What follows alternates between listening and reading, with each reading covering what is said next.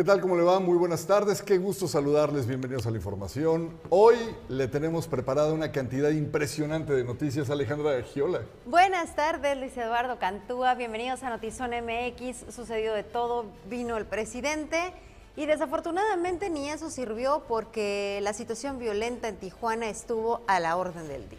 Imagínate llevarle al presidente de la República después de su, de su mañanera, de este ejercicio que busca eh, pues perseguir la corrupción, erradicarla por completo, encontrar la prosperidad y la paz en México. Eh, minutos después le dicen, ¿sabe qué? Así está Tijuana, así está la ciudad. Así las cosas y bueno, vamos de lleno con la información. Vamos a ver precisamente lo que ocurrió esta mañana.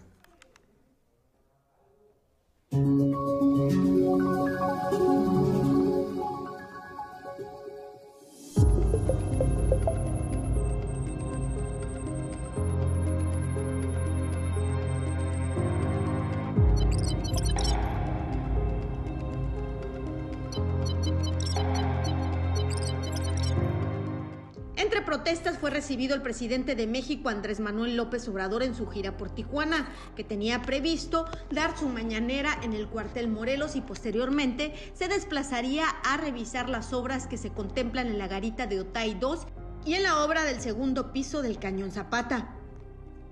Estamos manifestándonos en contra de que la gobernadora no está, la gobernadora de Baja California, Marina del Pilar, no está siguiendo los principios de la 4T y está llevando este, un gobierno lleno de corrupción. Estamos pidiendo la institución de Mirna Cosio, ya que es una persona corrupta, maltrata a los maestros, este, nos, nos amedranta. Estamos exigiendo que nos escuche, que tenemos nosotros muchas inconformidades, sobre todo por los trabajos que se hicieron en la administración anterior y que se están regresando.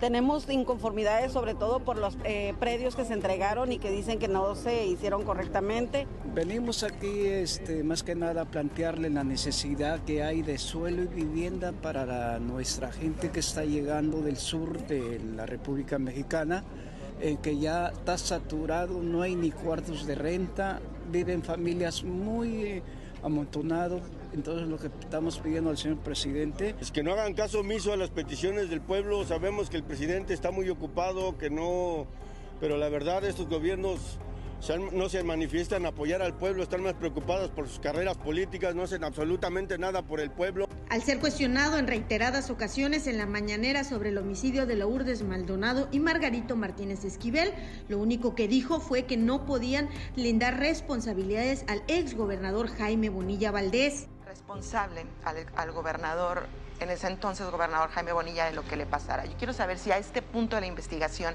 en este momento, el ahora ex gobernador está siendo investigado o está descartado? Pues no eh, hay nada que apunte a que este asesinato eh, haya tenido vinculación con una diferencia de carácter laboral que tenía la difunta con el gobernador Bonilla, que ni siquiera era una cosa eh, de gobierno, sino de empresas.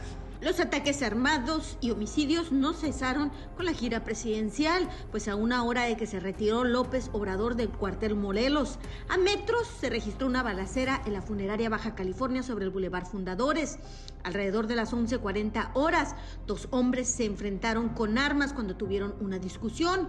Un hombre de entre 35 y 40 años quedó herido de la pierna y varios impactos de bala. Otro hombre salió corriendo, sin embargo, su cuerpo fue localizado sin vida en la calle España de la colonia Cumbres de Juárez. Como que ahí hay que como que hay casquillos, no sé qué, pero se ahí cerraron ahorita. ¿Pero el vato venía con un short o cómo? Sí, venía con un shorts y venía también otro morrillo flaquillo. Como que el vato, yo, el, ese, el que venía con shorts, creo que no sé si venía con una cachucha. ya se miraba como viejonón.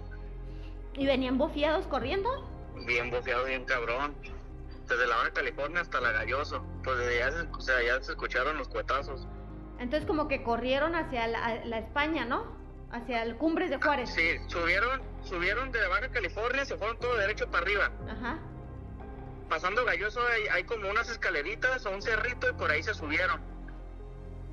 Y desde ahí, desde ahí, de ahí- desde ahí se escucharon los, las, las detonaciones de arma de fuego, por proyectil de arma de fuego.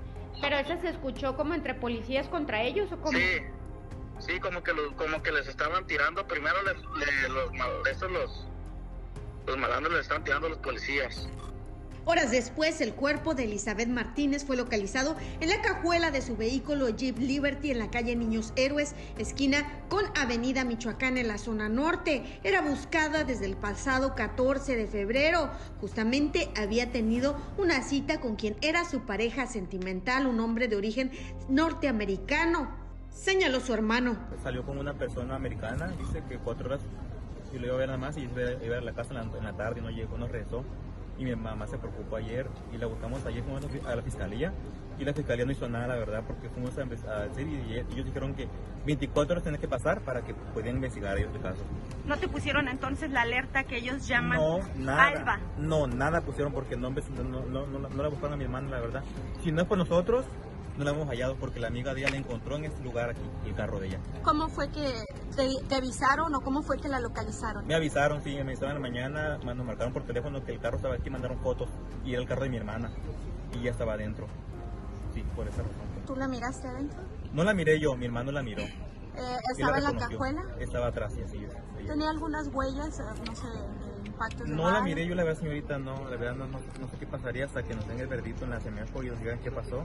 Vas a- vamos a ver todo eso. A pesar de que el presidente de México, Andrés Manuel López Obrador, señaló que los homicidios se habían contenido en la ciudad más violenta del país, por lo menos no se registró durante su visita presidencial.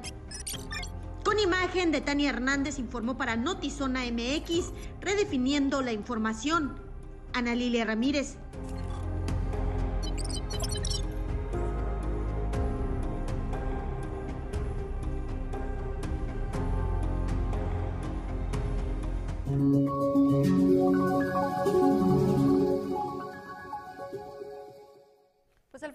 Sí, sí se registraron de- durante su visita porque yo creo que iría en camino al aeropuerto o si no despegando cuando todos esos hechos violentos de los cuales le vamos a dar cuenta más adelante, algunos ya Lili nos informó, nosotros le daremos cuenta de otras situaciones violentas que se registraron, además de, bueno, todo un circo alrededor de esta visita.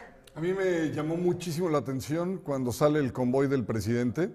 Eran camionetas suburban con un blindaje poderosísimo, luego tanquetas, luego más elementos de Guardia Nacional, luego más elementos del ejército, luego otras suburban y así, digo sinceramente, no creo que haya un cártel o un loco o nadie que intente agredir al presidente porque, qué bruto, ¿eh? Así sí se puede andar por toda la República. Creo que ya dejó de confiar en los abrazos no balazos, o por lo menos esa es la situación en Tijuana, y por supuesto sería tema eh, eh, y se le cuestionaría al presidente los avances en las investigaciones de los asesinatos a nuestros colegas, y, realmente fue lamentable el ver otra vez esta apatía, otra vez... eh, terminar diciendo que eran politiquerías cuando es algo que sigue doliendo tanto al gremio periodístico. Ha habido avances, efectivamente, hay tres personas detenidas. Se nos dice que hay un cuarto sospechoso que al ser detenido seguramente se podrá dar con el asesino intelectual. Ya hay tres detenidos materiales, insisto, y según esto, o es lo que dice hasta ahorita la fiscalía, este cuarto nos podrá dar indicios de quién es el asesino intelectual. Pero por supuesto se le cuestiona directamente al presidente sobre Jaime Bonilla, ¿no? Por supuesto. Se va a investigar, se le va a cuestionar. La respuesta vaga como es, yo ya no sé si es las, en, en general las pausas que hace el presidente regularmente hablar, al hablar, o si más bien su cara era de no tengo idea de qué está pasando en ese tema. Yo creo que más bien vuelve a pasar lo mismo de toda la vida, que no les informan como es debido, que los dejan a veces eh, pues, navegar por sí solos en un mar de ignominia, de cero información. Y algo en particular, Alejandro, aquí es que te diga que me llamó mucho la atención ver a tantos compañeros reales de medios que no les dieron acreditación, ver a mucho periodista también de la vieja guardia que no se les permitió el acceso. Eso le- sobre eso le vamos a hablar también a detalle más adelante, eh, además de, bueno, un video que seguramente usted ya vio que circuló en torno a un lo que se podría decir un desaire a la alcaldesa, pero ahorita le vamos a informar. Lo que sí también vimos fue a nuestra compañera periodista Sonia, Sonia de Anda, cuestionar con lágrimas al presidente sobre los avances en torno a, la investigación de Lourdes Maldonado. Ya le habíamos hablado previamente también de esta lucha que tiene Sonia encabezando la protección a periodistas y hoy la veíamos desgarrada y realmente representando el sentir de, todo este gremio. Y bueno, pues el resultado usted ya lo vio o ya se lo comentamos también si es que no lo vio, apatía y pues una cara así como también medio de desconocimiento. La indiferencia total. Y no solo eso, déjeme le comunico. Eh, acaba de salir un comunicado precisamente de padres de familia que se vuelven otra vez a referir al presidente de la República, Andrés Manuel López Obrador, diciendo, y voy a ser muy breve, en virtud de las desafortunadas declaraciones vertidas este día por el presidente en su habitual mañanera en contra de niños y niñas con cáncer, diciendo que somos un movimiento social auspiciado por la iniciativa privada y que nuestras protestas por el desabasto han sido en contra de este régimen. Le aclaramos, señor presidente, uno, el desabasto de medicamentos es una realidad provocada por la negligencia e irresponsabilidad de sus funcionarios en el primer círculo. Las víctimas son nuestros hijos, no los de usted. Dos, nuestra lucha no es contra ningún gobierno y menos contra algún servidor público. Nuestra lucha es por la vida de nuestros hijos. Y se extiende el punto número dos, pero me voy al tres.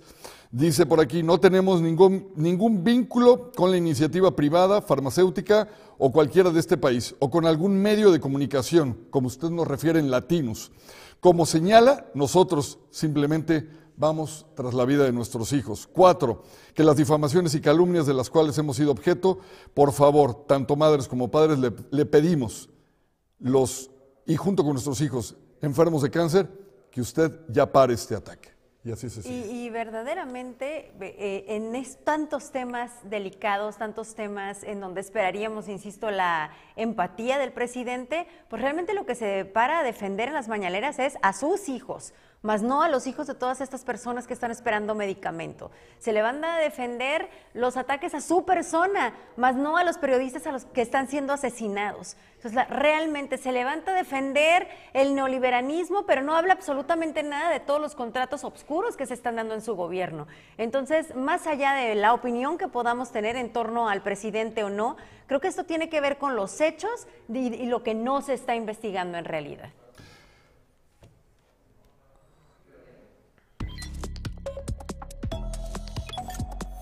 Información en breve desde Notizón MX. El INAI respondió a la solicitud del presidente López Obrador. Señaló que no cuenta con facultades constitucionales para una investigación sobre el origen de los recursos del señor periodista Carlos Lorete Mola. Además, la Constitución prohíbe la divulgación de información confidencial. El Servicio de Inspección Sanitaria de Plantas y Animales del Departamento de Agricultura de Estados Unidos decidió pausar hasta nuevo aviso las actividades de inspección de aguacate Toman esta determinación luego de que uno de sus oficiales, quien realizaba la labor de inspección en Michoacán, recibió una llamada de amenaza a su teléfono celular oficial. 78 personas es la cifra de víctimas mortales de los devastadores deslaves e inundaciones en una región de Río de Janeiro. La ciudad de Petrópolis fue azotada por un diluvio el martes y casi 400 personas se quedaron sin hogar. Los rescatistas buscaron entre los escombros. Todo el día 21 personas fueron rescatadas con vida. Tras el escándalo por un supuesto abuso sexual, el príncipe Andrés llegó a un acuerdo financiero con su denunciante, con lo cual finalmente se pone término a este proceso legal.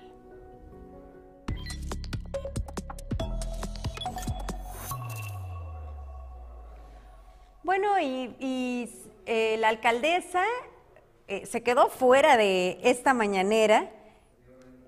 Eh, se quedó fuera de esta mañanera, pero afirma haberse reunido con el presidente para hablar de seguridad. Después también se envió un comunicado, pero bueno, aquí está el video.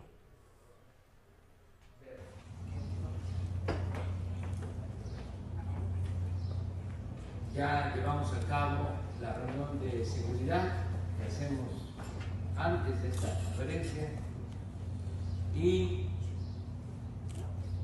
ya vamos a iniciar este diálogo circular con ustedes y con quienes nos escuchan,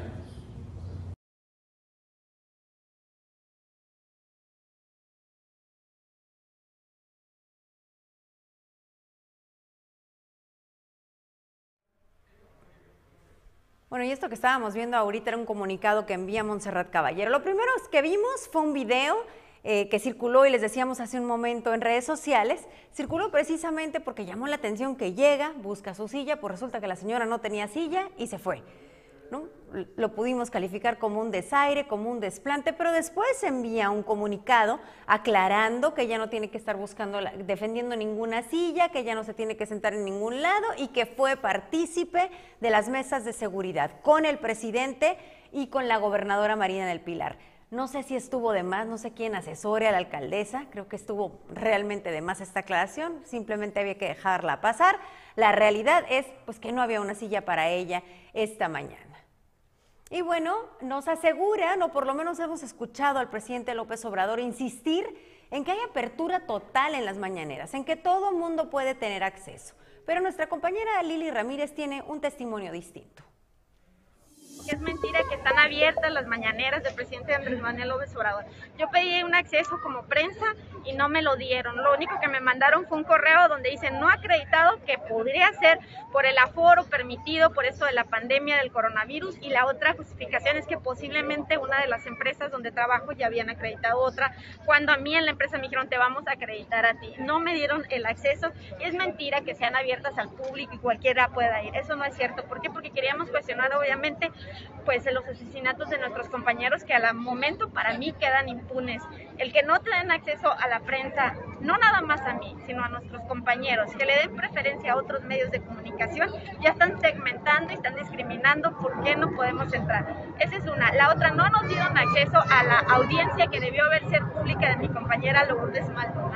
No le permitieron el acceso a la prensa, no manda pues ni información, ni siquiera el Poder Judicial, pero tampoco manda información a la Fiscalía General del Estado que está inculpando a estos tres detenidos. ¿Qué quiere decir? Que quieren ocultar la información, como lo han hecho otros sexenios. No hubo una transformación y seguimos, seguimos lamentablemente en México como siempre, ocultando información y en la impunidad total porque de mi compañero Margarito Martínez Esquivel no hay detenidos.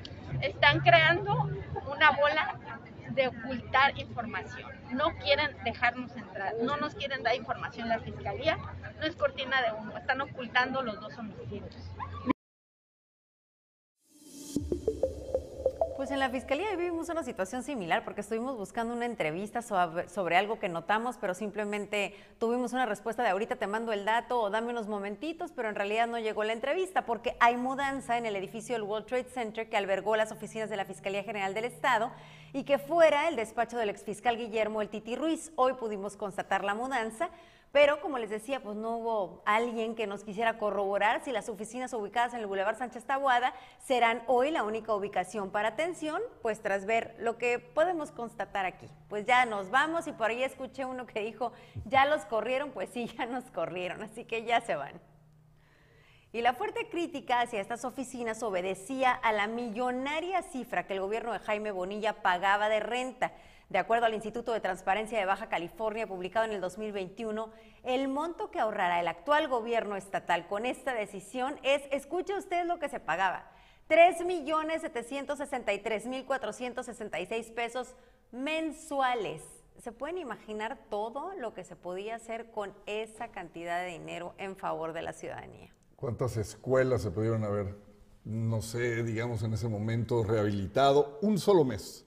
¿Cuántas calles se pudieron haber bachado con concreto? Oye, a escasos metros de donde estaba la mañanera, justo ahí donde hay una zona muy famosa porque les llaman, este, pues arreglan, venden herramientas, venden bocinas, arreglan carros, etcétera. Hay un boquete que da a una de las cavas y oficinas más importantes de la región, donde está de la familia Cheto. Un destrozadero en la calle, bloqueado por completo desde hace varios días, a escasos metros del presidente. No habría, digo, en otros tiempos eso no hubiera pasado. No, pues ahorita les hacemos una lista, ¿no? A simple vista de, nuestros queridos reporteros ciudadanos que de verdad nos dan una luz impresionante en torno a lo que pasa en la ciudad.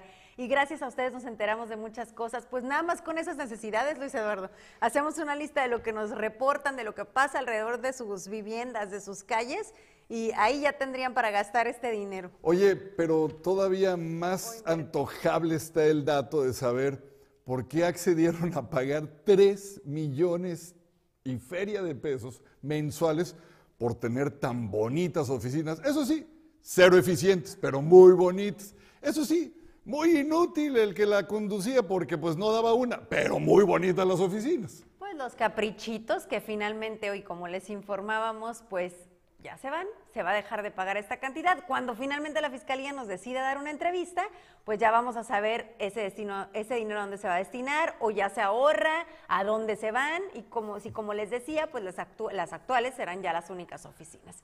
Y bueno, en otro tema y en un día claramente violento para Tijuana, en donde la visita del presidente no fue inhibidor para las ejecuciones, fue localizado el cuerpo de Elizabeth Martínez Cigarroa, de 25 años, había sido reportada el, eh, desaparecida el lunes 14 tras una cita con un hombre de nacionalidad estadounidense. Su vehículo Jeep fue localizado en Avenida Niños Héroes, esquina con Fernando Sánchez Ayala, y en La Cajuela, su cuerpo sin vida.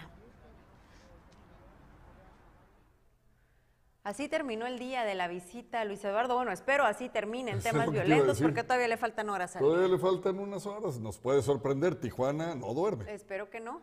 Ojalá que usted sí, que duerma tranquilo y que con el favor de Dios tengamos, en la medida de lo posible, una ciudad que verdaderamente nos dé lo que queremos, lo que anhelamos, pero sobre todo lo que nos merecemos.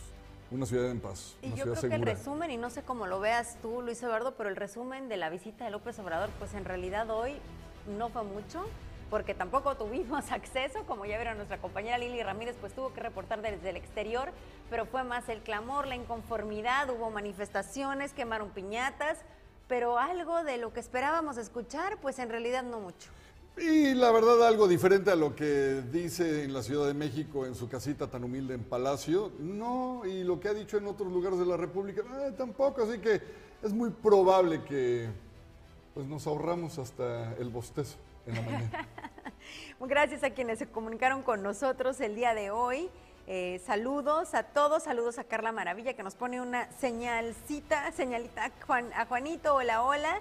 Y bueno, a quienes estuvieron pendientes de Notizón MX, muchísimas gracias. Los esperamos mañana en punto de las 6 de la tarde. Y hoy es jueves es jueves, ah, no. de mini conciertos, señor Radio Latina.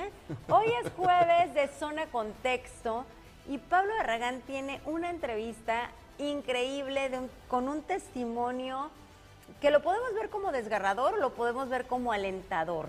Un joven que ha aprendido a vivir con una enfermedad y realmente su historia es muy conmovedora. Les invitamos a estar pendientes de Zona Contexto a las 7 en punto. Y a todas las personas que tengan un video que valga la pena compartir con el auditorio, por favor, mándenlos. Queremos que ustedes sean reporteros, ciudadanos, honorarios de Zona MX. Y bueno, mañana estamos pendientes de la catapulta. Ah, sí, por supuesto, no se lo pueden perder. Va a estar, no saben qué chulada. Aquí los esperamos mañana. Bonita tarde.